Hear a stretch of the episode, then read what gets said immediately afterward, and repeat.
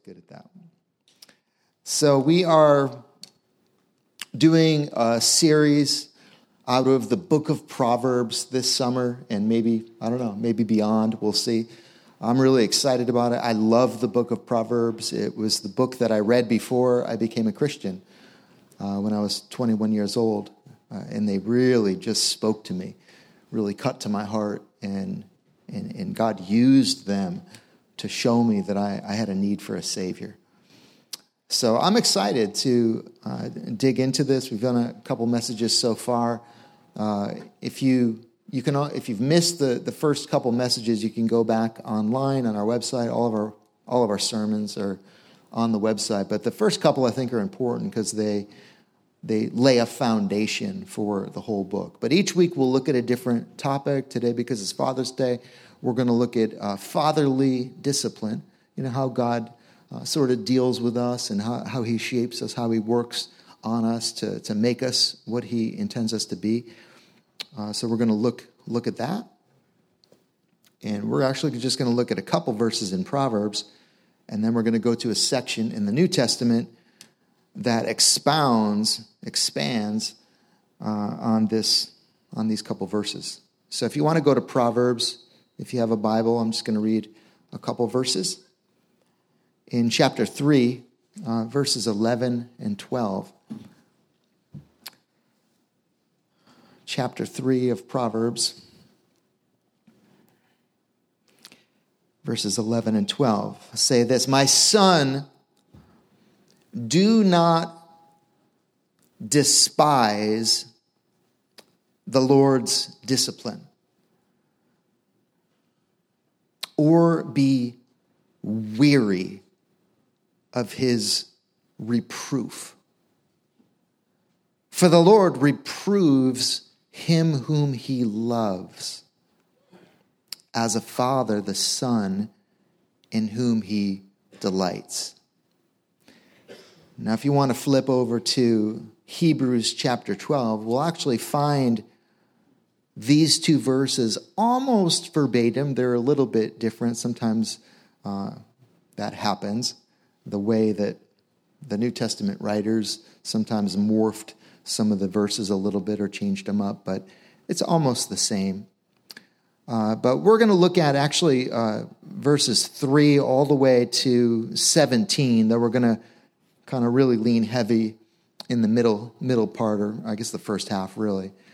Uh, but I see a few things in this uh, great portion of Scripture. I love this section of the Bible so much; it speaks to me because I think because for me, um, I really struggled in the early years of my walk with Jesus. Again, I was 21 years old, so uh, you know, 21 to uh, maybe 25, maybe even beyond that. I just really struggled with feeling like I wasn't measuring up, or feeling like the, you know, God was coming down too hard on me, and and, and His discipline. I, it just would discourage me. Uh, and his conviction would just make me oh, slump, you know, and feel like, God, I'm not good enough. You know, I'm, I'm not worthy. I'm just, you know, the father's probably, he's probably mad at me. He's probably disappointed me and all, you know, all the time. I mean, he never said that, but I just, I was kind of carried that and really struggled to pull out of that. So this portion of scripture was so instrumental in my life. But I see a few things in this. You see the, the reality and kind of the, the reality and the reasons for discouragement. He just, you know, the writer, I think it's Paul, might not be Paul, but probably the Apostle Paul, uh, gives us a few reasons. There's a lot of reasons to be discouraged, but he gives us uh, three big ones that I'll, I'll, talk about. And then he gives us uh, what I would say is a strong case for encouragement. Uh, he sort of blows out of the water the reasons for discouragement and gives us some strong ground to stand on. And then, you know, kind of in light of all this, he gives us a few exhortations, which I won't go too deep with, but that's kind of the last part of this uh, section of, of Scripture. All right, so that's where we're going. That's kind of the roadmap, and uh, let's get into it. So, yeah, uh, let's read this first verse. It says this Consider him who endured from sinners such hostility against himself, so that you may not grow weary or faint hearted. And there is the first reason we can get discouraged uh, hostility. Just living in this world, sometimes, uh, even in America, I know we don't suffer physical persecution in America yet, or usual. Uh, there could be some examples here and there, but it's not a thing in America at this point. It is a thing in many countries around the world uh, that are very close to the gospel. But just by our association with Christ, just by our uh, declaration that we love Jesus and we are trying to uh, live our lives in accordance with the Word of God, that puts you at odds with the culture. Now, it doesn't mean we wouldn't have some overlap with certain people who want good things for society or, you know, certain people who have morals. Uh, we might share some morals, but just by nature of who we are as people of God, we are at odds and there's going to be some hostility. This is what Jesus faced. Uh, he was despised and rejected by people. He was a man of sorrows. We know that he was crucified. We know that uh, people wanted to kill him. They hated him. They slandered him. And we're following in his footsteps. And so we get some of that, not in the full measure that he suffered, though some saints have suffered incredibly through the ages. But we take on some of that cross that Christ bore. And it's not fun. Can I just say it? You know, uh, I think that as human beings, we like to be liked. We like everybody to love us. We even as Christians, we're uh, you know peacemakers. We, we want to get along with everyone in the workplace or in our families. And sometimes we just, and I know some people are just difficult and cantankerous for no reason, or just you know, there's a lot of unreasonable Christians who are just causing trouble for no reason. But even when we're humble and peaceful and we're full of love and we're, you know, being meek and, and gentle in the way we're presenting the gospel or serving other people, it still creates tensions. Um, especially nowadays, you know, if you, if you believe what the Bible teaches about certain things, about the exclusivity of uh, Christ, uh, that He is the only way, uh, even sexual ethics. Uh, if you believe in an orthodox view of that, you are now put in this category of you're just a jerk. You know, you're just a bigot. You hate people. You're you're a hater. And and even though we're not, we we feel that hostility uh, against us, and it's it's uncomfortable. It's difficult, and it's one of the reasons that we get discouraged. Um, and we can talk more about that. But he gives a second reason in verse 4. In your struggle against sin, you have not yet resisted to the point of shedding your blood. um, that's an interesting verse, but I think I'll just comment, I'll swing back around to it, but comment on the fact that the struggle against sin. Now, certainly, struggling against sin and failing is totally discouraging, right? Because we want to be people of God. We want to be obedient. We want to love Him. We want to honor Him. We're trying to, uh, like the Apostle Paul says, we make it our aim to please Him, right? That's our goal in life is to honor Jesus as believers. That's what it means to be a Christian. You know, we love God. We love people. We love God. We, we want to serve God. And so when we fail, and disobey, it's totally discouraging. All right. And we kind of should be discouraged, you know, and like we have to go to God and just work it out. And He encourages us and forgives us. And, but it's not even saying that, it's just the struggle against sin. How many get discouraged about that? Just the fact that inside of you, there's a nature that is proud, that is tempted to do unsavory things.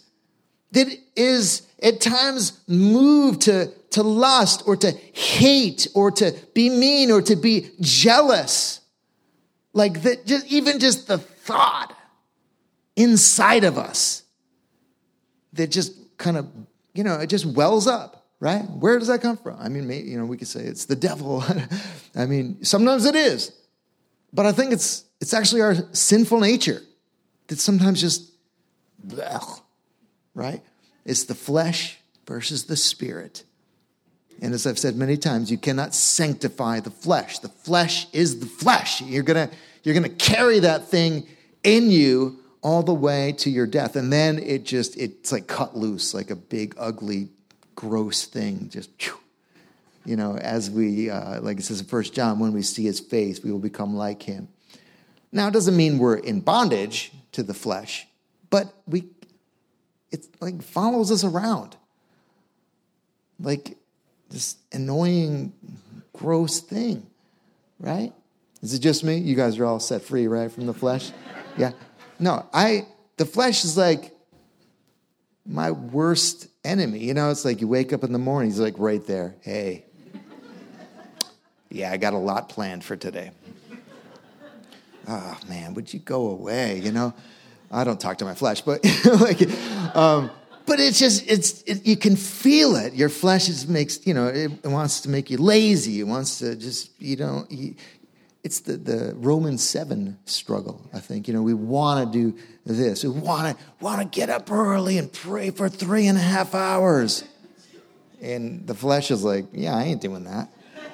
I ain't doing that. And it's like, no, we are doing that. No, we're not. Yes, we are. It's this is discouraging over a lifetime.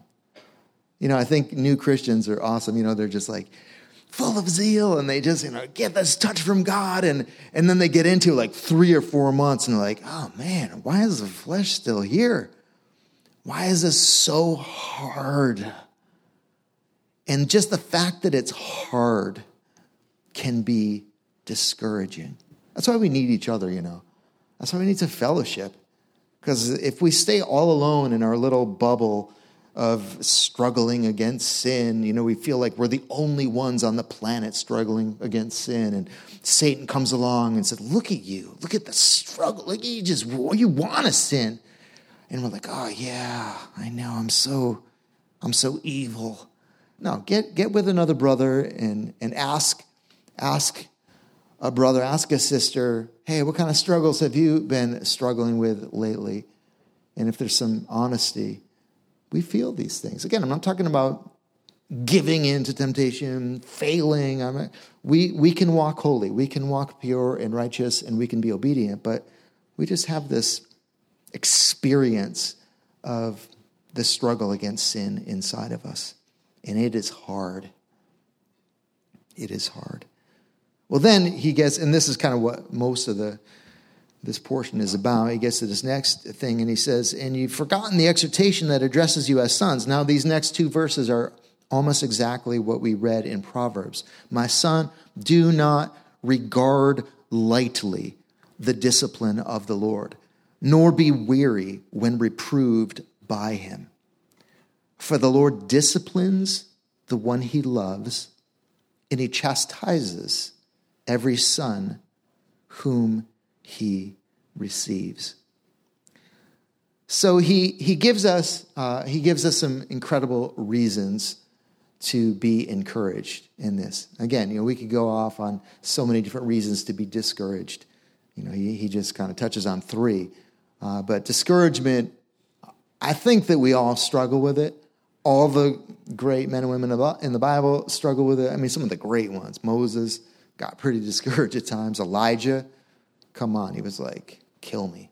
I mean, he just, you know, Jonah, nah, he was kind of a brat, you know, but he was kind of being a big baby. But I mean, everyone who is trying to follow Jesus just by living in this world and just experiencing the struggles and, and just feeling the hostility and just God's discipline uh, just kind of causing us to, to feel discouraged. We, we feel these things all the time. So we need encouragement from the scriptures, from God. So he, he kind of touches on each of them, you know, with the hostility. Uh, the writer saying, just remember Jesus, consider Jesus, consider what he went through. You know, when you really think about the sufferings of Christ and how people treated the Savior who was perfect, um, it kind of puts things in perspective. It's like, yeah, I guess, you know, that one coworker that kind of doesn't like me because I'm a Christian, um, it's, that's not that bad, you know, compared to what, what Christ went through. But I think also when we consider Christ, we, we realize that he suffered a lot of hostility from people, even though he was perfect. And it, it helps us to realize that it's not, it's not strange that we would go through something similar, right? If we're trying to follow Jesus and we're identifying with Jesus, that we would share some of that suffering and persecution, hostility from people. So it kind of it just helps us to feel more normal about it. Like, okay, this is he he told us about this. He said if they if they hated me, they're going to hate you. You know, if they persecuted me, they're going to persecute you. Like he he kind of told us these things in advance. And he went through it a lot. So it just helps us to, it doesn't mean we love it, but it just helps us to understand. All right, he warned us about this, and, and it's okay. It's okay. I'm, I'm carrying my cross, and I'm honoring Christ by enduring some of the hostility against, you know, against myself. I mean, Jesus commended some of the churches in the book of Revelation for the way that they stood firm in the face of persecution. So a lot of the book of Revelation is actually about that. You know, just our endurance, our faithfulness, our just staying true to the Word of God, not bending, not giving in to the cultural pressures to, you know, like not believe certain things in the Bible and just try to shape it to be palatable for everybody so everybody likes us. You know, no, Jesus loves when we just stand on the truth. With grace, of course, just like he did. He was full of grace and truth. But when we stand firm, uh, he loves that. He honors that. So the you know the struggle against sin uh, that we have not resisted to the point of shedding our blood. Uh, I think he's basically in so many words saying it could be much worse, right? I mean, he just kind of got through talking about this in chapter 11. Do you remember when he was saying, uh, uh, you know, people were tortured, uh, they refused to accept release. Um, others suffered mocking and flogging, chains, imprisonments. They were stoned. They were sawn in two. I think that was Isaiah. Terrible. They were killed with the sword. They went about in skins of sheep and goats and destitute and afflicted, of whom the world was not worthy, wandering about in deserts and mountains and dens and caves of the earth. That's Hebrews chapter 12. So these were men and women who resisted uh, being silent, they resisted self preservation, uh, they resisted conformity to culture to be true to their Savior and suffered because of it. So, you know, the writer's saying, like, you guys haven't you haven't done that yet. You know, nobody's been sawn into. You know, like nobody has had to resist being silent or resist self-preservation to the point of uh, you're going to be beaten to death or be put in a prison and left to rot. Like we haven't gotten to that point. And he's speaking to the the first century Christians. You know, how much more like we haven't He's just saying it could be worse. Yes, it's hard to struggle against sin. Yes, it's hard to be faithful in the workplace or amongst your family when a topic comes up and people look at you and say, What do you believe about this? And you know that it's going to be like, even if you say it nice or gentle, it's going to be like a bomb in this setting, right? It is going to everybody in the room is going to think you are the worst human being ever. What do you do? We suffer. We suffer along with the saints, we suffer along with Christ. But, you know, if we are faithful in that moment, uh, he's just saying, you're probably not going to have to shed your blood over it. You know, that your coworkers aren't going to take you in the back of the building, strip you, and just like pound on you, just stone you with rocks and with rods. Like, I, I mean, it could happen, but it's not probably going to happen. So he's saying, just, just be faithful. It could be worse. it's a funny encouragement, actually. Stop whining. It could be worse. this is, if it is the Apostle Paul, it's like, oh man, coming from him, you know, it's like, oh man, it's so hard. The struggle against. It. He's going to be like, really? Okay, let me let me list out what I've been through, which he does actually in the book of Corinthians. It's crazy. It's just it's humbling, and then we realize we we whine and get all discouraged, kicking the dirt because you know somebody doesn't like us. Well, I tried to tell them about Jesus, and they, they started laughing at me. Again, I shouldn't make fun of it because we, we do. We love to be loved. Is there anyone that doesn't love to be loved? We love that we're just human beings, want to be accepted. And again, as I feel like as Christians too, we get in this weird thing, right? Okay, we're in the workplace, we're in the school, we're in our family, and we, we feel this almost like, okay, I'm trying to, we're trying to be winsome, right? We're trying to, we're trying to win people. We're trying to show them that following Jesus is, you know, it's cool, it's it's beautiful, it's attractive, it's a good thing. It's we want to we want to do it in such a way that they would actually be interested and curious about it, maybe ask us questions. You know, so we but it can kind of go too far, right? Because all of a sudden it's like, ooh, man, how am I gonna how am I gonna navigate this one? And then all of a sudden we, we man, we, we got to pick truth, or do we just you know, keep being winsome so that they like us. But the thing is, that doesn't lead anywhere. If all we are is winsome, you know who we win them to? We win them to ourselves. So they think we're really cool. But sometimes there's just a weightiness about, like, oh man, I just don't really want to answer this question right now. But yeah, this is what I believe. I really do believe it. I would die for this belief. And I know it's not a popular belief. And that will maybe anger people. I know the guys that shared the gospel with me, I mean, they, they infuriated me. I think I shared this uh, in one of, I don't know if it was a sermon or if it was one of my mission writings, but I was saying how when I was 19 years old, somebody shared the gospel and they were so nice and so sweet and and they just loved me and told me all about the love of Jesus. And I was like doing so much drugs at the time, doing LSD. And I, I just kind of took it in. I was like, well, that's nice. I'm so happy that God loves me so much. okay, I'm going to just keep doing what I'm doing and keep doing drugs. And she didn't really say anything negative. You know, she didn't call me out on anything. And so I continued in my lifestyle. I didn't really rocked me. Then a couple years later, a couple friends told me all about the love and the compassion of Jesus and the goodness and the grace of God, and also told me that my lifestyle would lead me to hell. Okay, that put me in a crisis. I was really angry. But do you see the importance sometimes of just speaking the truth? Now, I was angry with these guys. I slandered them. I they probably thought, whoa, okay, this is not going well. Uh, I remember uh, one of my friends that I'm still in touch with, I, I guess I don't remember this, but he, I guess he came over.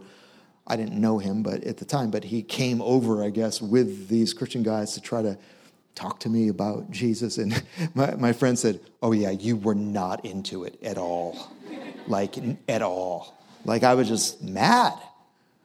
And sometimes, you know, again, we should never try to make people mad ever. That's not a good thing. But sometimes just speaking the truth is gonna upset people. But sometimes people need to get upset, they need to have a crisis. They need to realize that there is a hell. They need to worry about, wow, maybe I'm not right with God. And sometimes as Christians, we're just so nice to everybody. but we, we do need to speak the truth. Amen. All right, let's uh, let's get a little deeper into this. So, um, again, I'm just going to read the, read the verses again. He says, uh, "My son, do not regard lightly the discipline of the Lord, nor be weary when reproved by Him." Uh, so, what is he talking about here? This discipline of the Lord is when God, through the Holy Spirit, um, is getting on us does God ever get on you? The Holy Spirit say you can't do that anymore. You got to stop doing that. You got to change this. You got to, you know, he's, he's, he's trying to move us away from bondage, away from sinful things, and into life, into righteousness, into his holiness, into his presence. This is a, an ongoing work that never ends until we see his face. This is the, the discipline of the Lord. When we think about discipline, it certainly could mean, um, you know, if we're doing something wrong, right? You know, we think about that. You know, we're in trouble, we get a timeout. You know, as a kid, we get a spanking or something like that. But we, it's, I think it's much broader than that. The discipline of the Lord is God's work in us. It's God taking sort of responsibility for our lives as a father and shaping us through the word of God, through people uh, sometimes, yes, it is a rebuke, it's a reproof. Sometimes he just engineers circumstances because we're not listening to the words of the Bible or the preacher or our spouse or our close friend. We're just not listening to the words. So he orchestrates circumstances to get at things in our life, to move us to where he wants us to be you know, sometimes we, we want to be Christians and get saved and have a Savior, and we're going to heaven, we've got our ticket in hand, and, uh, and we didn't realize we were signing up to have the Holy Spirit sanctifying us, you know, throughout our entire lifetime. And, you know, sometimes we give a few good years to, you know, letting God shape us and, and just really kind of pour out a bit and really become superstar Christians. And then we're like, okay, I've done that. I'm good. I'm good. Are we going to kind of go so far and then we're like, okay, I'm doing, you know, managing my money right. I'm doing this. You know, I'm nice to people. I'm not getting drunk anymore. You know, so we, we take care of things and then we're like, okay, we're done. We're done.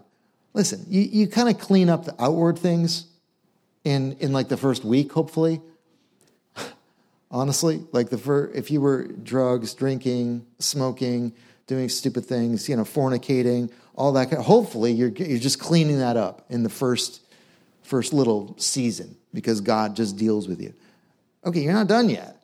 There is a lot. Okay, I'm in this 32 years and I'm realizing, man, there's a lot more to go because the gap, the difference between me and Jesus is still massive. You hear me? So I'm still becoming more and more like Jesus. Every single day, I am being discipled by the Savior. I am being disciplined by the Lord. Now, yeah, again, you know, discipline can be we're really going off track and God, you know, really shakes us up or rebukes us to pull us back onto track. That's part of discipline. But discipline is really, we're under his discipline. He is like a father taking responsibility for our lives. So, what can happen when, when God deals with us is we can get discouraged, right? We get weary. We get, like I was saying before, like I did for, for many years, just like, oh man, I don't know. I don't know. Yeah, I'm, I'm terrible. You know, we get all like self pity and just, you know, God deals with us and we're like, you know, maybe God says, uh, sometimes people do this too, you know, we're like, yeah, I think you know you need to work on this area. And and then the person reacts, yeah, I'm just a terrible human being. I'm just I just suck. You know, I'm just stupid. Okay, just, no. Just look at the one thing that God is wanting to deal with. And we, we can't allow ourselves to fall into that self pity or to even just blow off God's discipline or just tune out. Like, I'm not, I'm good. I'm, I've kind of plateaued in my walk. I've got everything settled and I'm, I'm just done. I don't want to be, you know, every day, Lord, uh, shape me. Uh, Lord, this week, uh, what do you want to do in my life? God, just uh, probe me, search me, God. Lord, is there anything? Lord, what do you want to do with me? Is there a way you want to stretch me? God, am I fully surrendered? Lord, what do you want to do with my money? What do you want to do with my time? Is there anything, Lord, that I can do differently to better honor you? Like, you know, we're kind of like, we don't really want to pray like that. We're done with that. I'm good, I'm fine. I'm sure the Lord's pleased enough with the way I've, uh, you know, squared things away. No, this is a process all the days of our life. Verse 6 says, For the Lord disciplines the one he loves. Man, underline that in your Bible. He chastises every son and daughter whom he receives. Back to the book of Proverbs, it says, delights in. It's interesting. It doesn't say, the Lord disciplines those he is just fed up with and just infuriated by. He doesn't say that. He says he is going to discipline those he just adores because he's a father, right? That's what fathers do. That's what, and this is what he's going to get into this whole thing. Um, it is for discipline that you have to endure.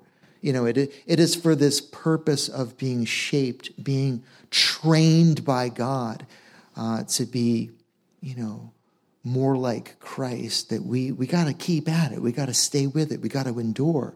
We can't give up. We can't drift away. That's what all of Hebrews is really about. Like, you need to pay more attention. You can't just like drift away from things. You can't just start sinning and just blow off God. Like, you got to stay in this, stay on the potter's wheel. Just continue to, to let God shape your life.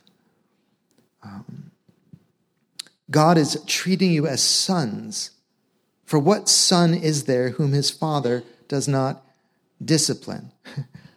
Isn't it true? I mean, don't all fathers uh, discipline their kids? It doesn't mean they all do it the right way. Some are way too harsh, some are way too lenient, or some are, you know, sort of shaping their sons in ways that are okay. It's not really, you're teaching kids to view women in not a good way. You know, like there's a lot of fathers that are not helpful in certain ways, but they're, everyone does it. Every father is shaping, discipling their kids in some fashion.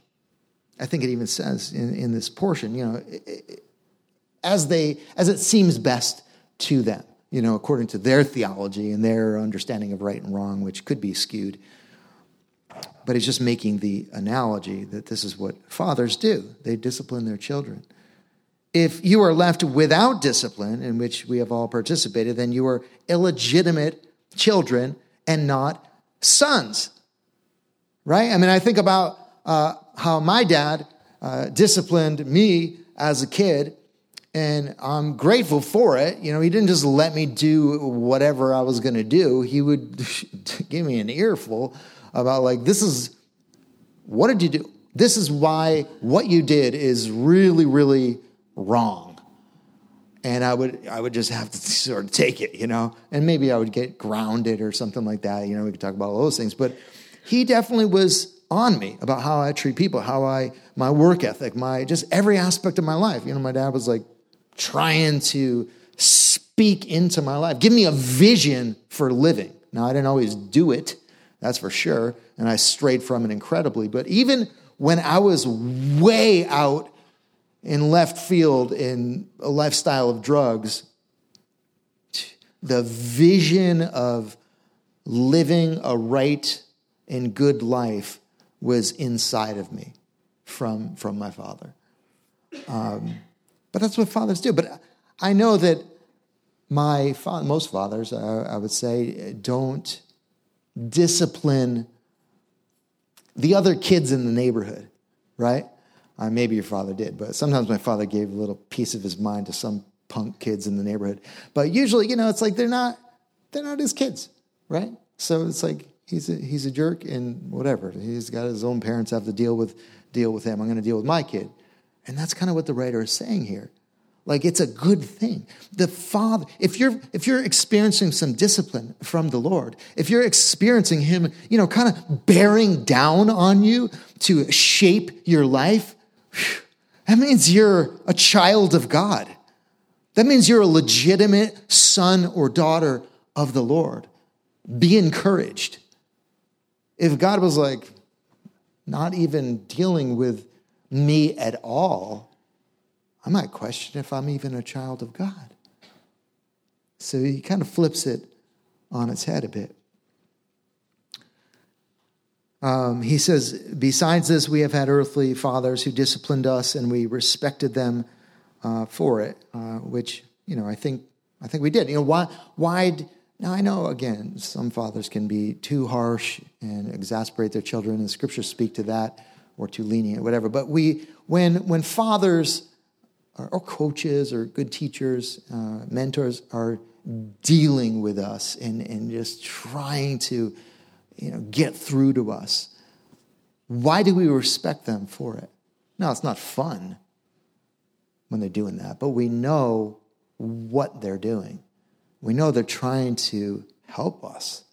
We know their intention is, is right. How much more so God, right? is when he's disciplining us, dealing with us. God doesn't take some kind of sick pleasure in, in just rebuking us to here, let me let me just lessen this this guy today and just, you know, he thinks he's all something. Let me just like bring him into the dust. And then God just sits back and laughs. Like that's not God. All right? God loves us. He is so concerned with who we're becoming. And he loves us enough to not just let us do whatever we're going to do. You know, He takes responsibility for the shaping of our lives, and He will get on us about things. And then it makes the comparison Shall we not much more be subject to the Father of spirits and live? Yes, we should subject surrender our lives and just continue to let Him do what He wants to do in us.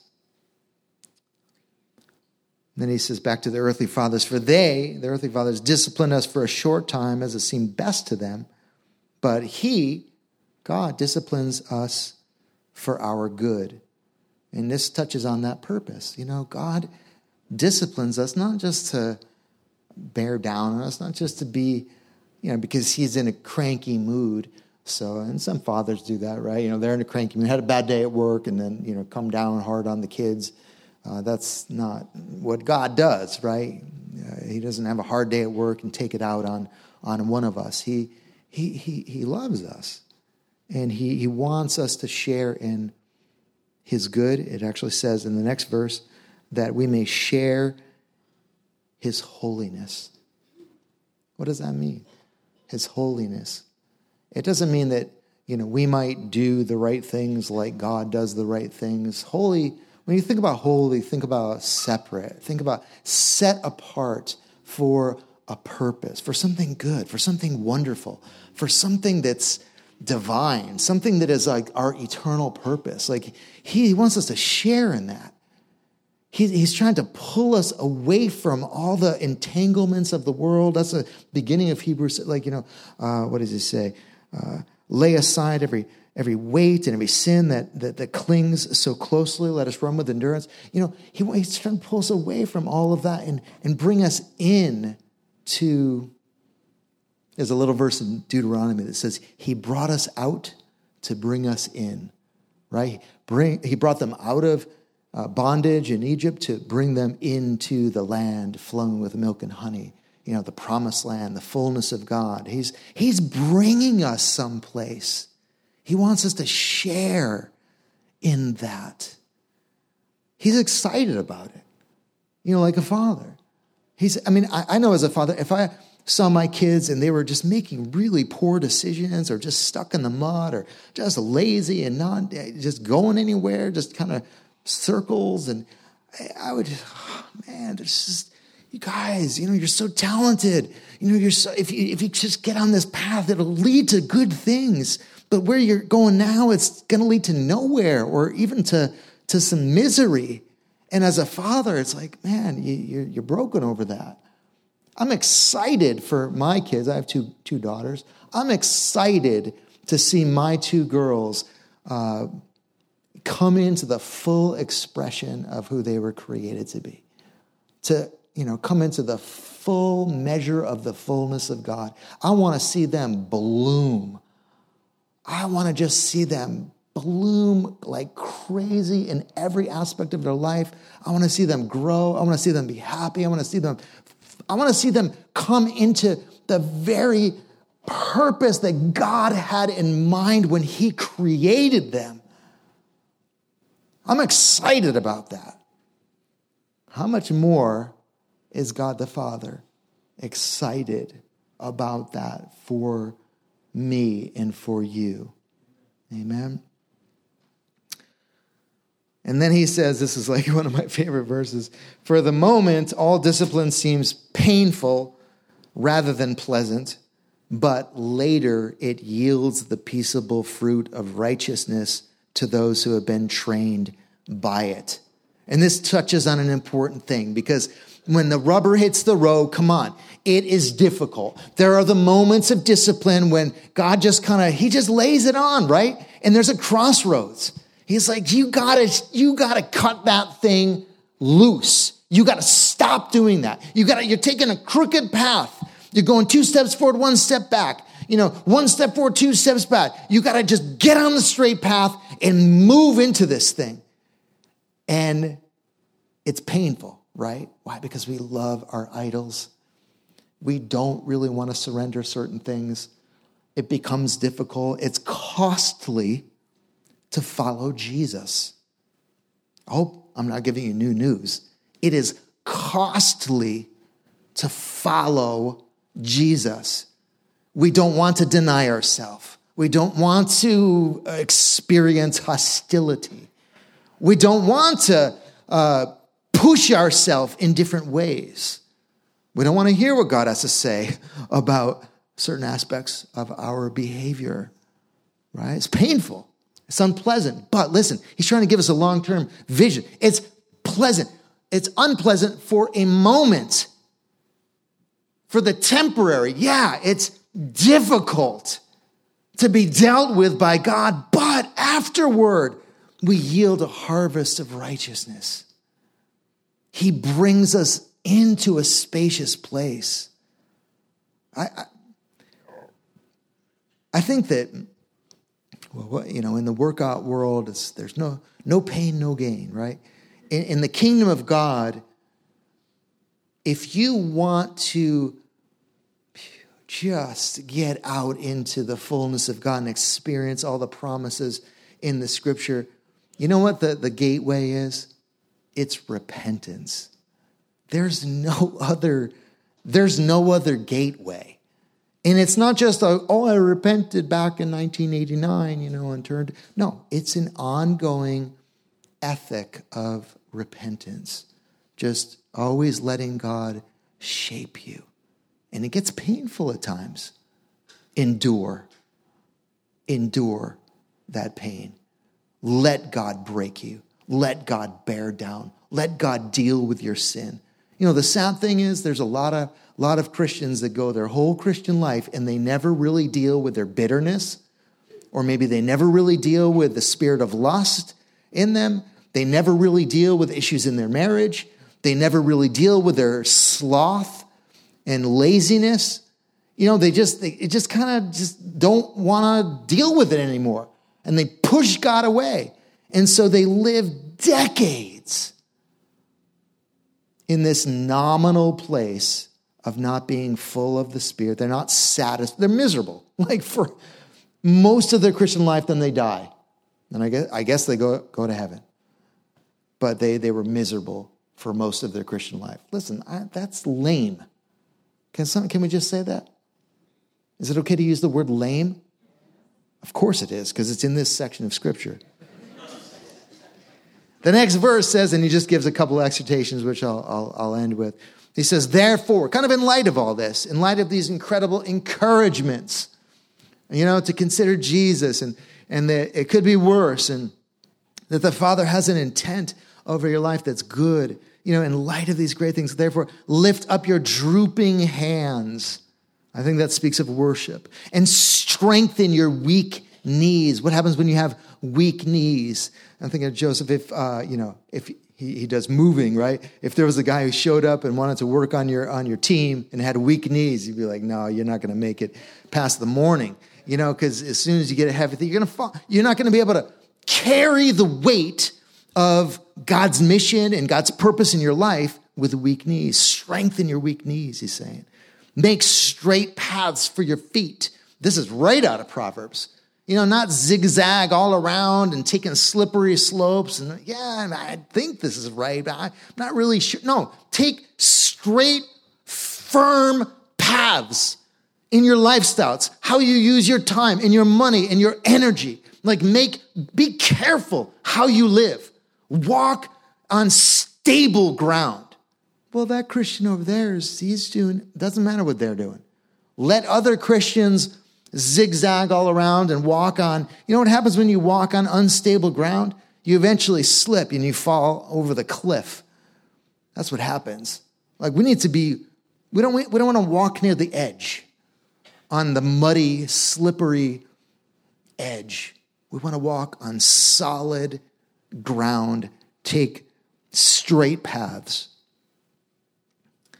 For, make straight paths for your feet. That's how you live your life. So that what is lame, there's the word, may not be put out of joint, but rather be healed. And I think what he means by this is what is what is lame? What is weak in you? What is uh, you know, kind of like your weak aspects of your we all have weak points, right? He's saying, what's lame in you? That it might not like get worse, be put out of joint, that it's gonna, if you don't deal with your lameness, it's going to get worse. And it becomes like a bondage. It just becomes something like you're, you know, have this ingrained deficiency of character if you don't continue to let the Father work on you. But the opposite would be if we let Him work, He heals us. He brings us into wholeness. Let's, let's let him do that. And then he gets into relationships, strive for peace uh, with everyone and for the holiness without no one, which no one will see the Lord. See to it that no one fails to obtain the grace of God, that no root of bitterness springs up and causes trouble and defiles other people, that no one is sexually immoral or unholy like Esau, who sold his birthright for a single meal. Um, again, that could be a whole nother sermon. I'm not going to unpack all of those because there's so much to it. But he's just giving us that exhortation. You know, like just endure, keep doing this. Like, don't be discouraged by the Lord's discipline. He knows what he's doing. It is unpleasant at times, and it is, we're tempted to despise it or to treat it lightly. But the writer is saying, let the Father do his fatherly work. He, he has our best interest in mind. He's bringing us somewhere good. Ultimately, and this actually comes from these verses come from Isaiah 35, really in an ultimate sense. Uh, Isaiah 35 gives the imagery of eternity and, and where God is ultimately bringing us. Have you ever wondered, like, why are we here? What do we do? Why didn't, why didn't we get saved and just get just shot straight to heaven. Wouldn't that be cool? You know, you just that'd be awesome. I feel like that'd be an incentive for conversions. You know, I don't know who would lead them to Christ, but but you know, you just as soon as you get saved, you just translate it into glory, and you're done. You're out. That'd be awesome. But no, we have to stay down here and live another 70 years um, on the earth, and all creation groans, and it's a difficult place to live. But He's preparing us for eternity. Everything that happens, every word that you hear, every day, all the little circumstances, the good, the bad, all things work together for your good, for your shaping. He's getting us ready for eternity. Amen? Thank God for that. Because I, I ain't going to get my own self ready for eternity. Right? Neither are you. You know, we don't even know what that means. We don't even know how to do that. But the Father takes responsibility over our lives to do that. Amen. Thanks for listening.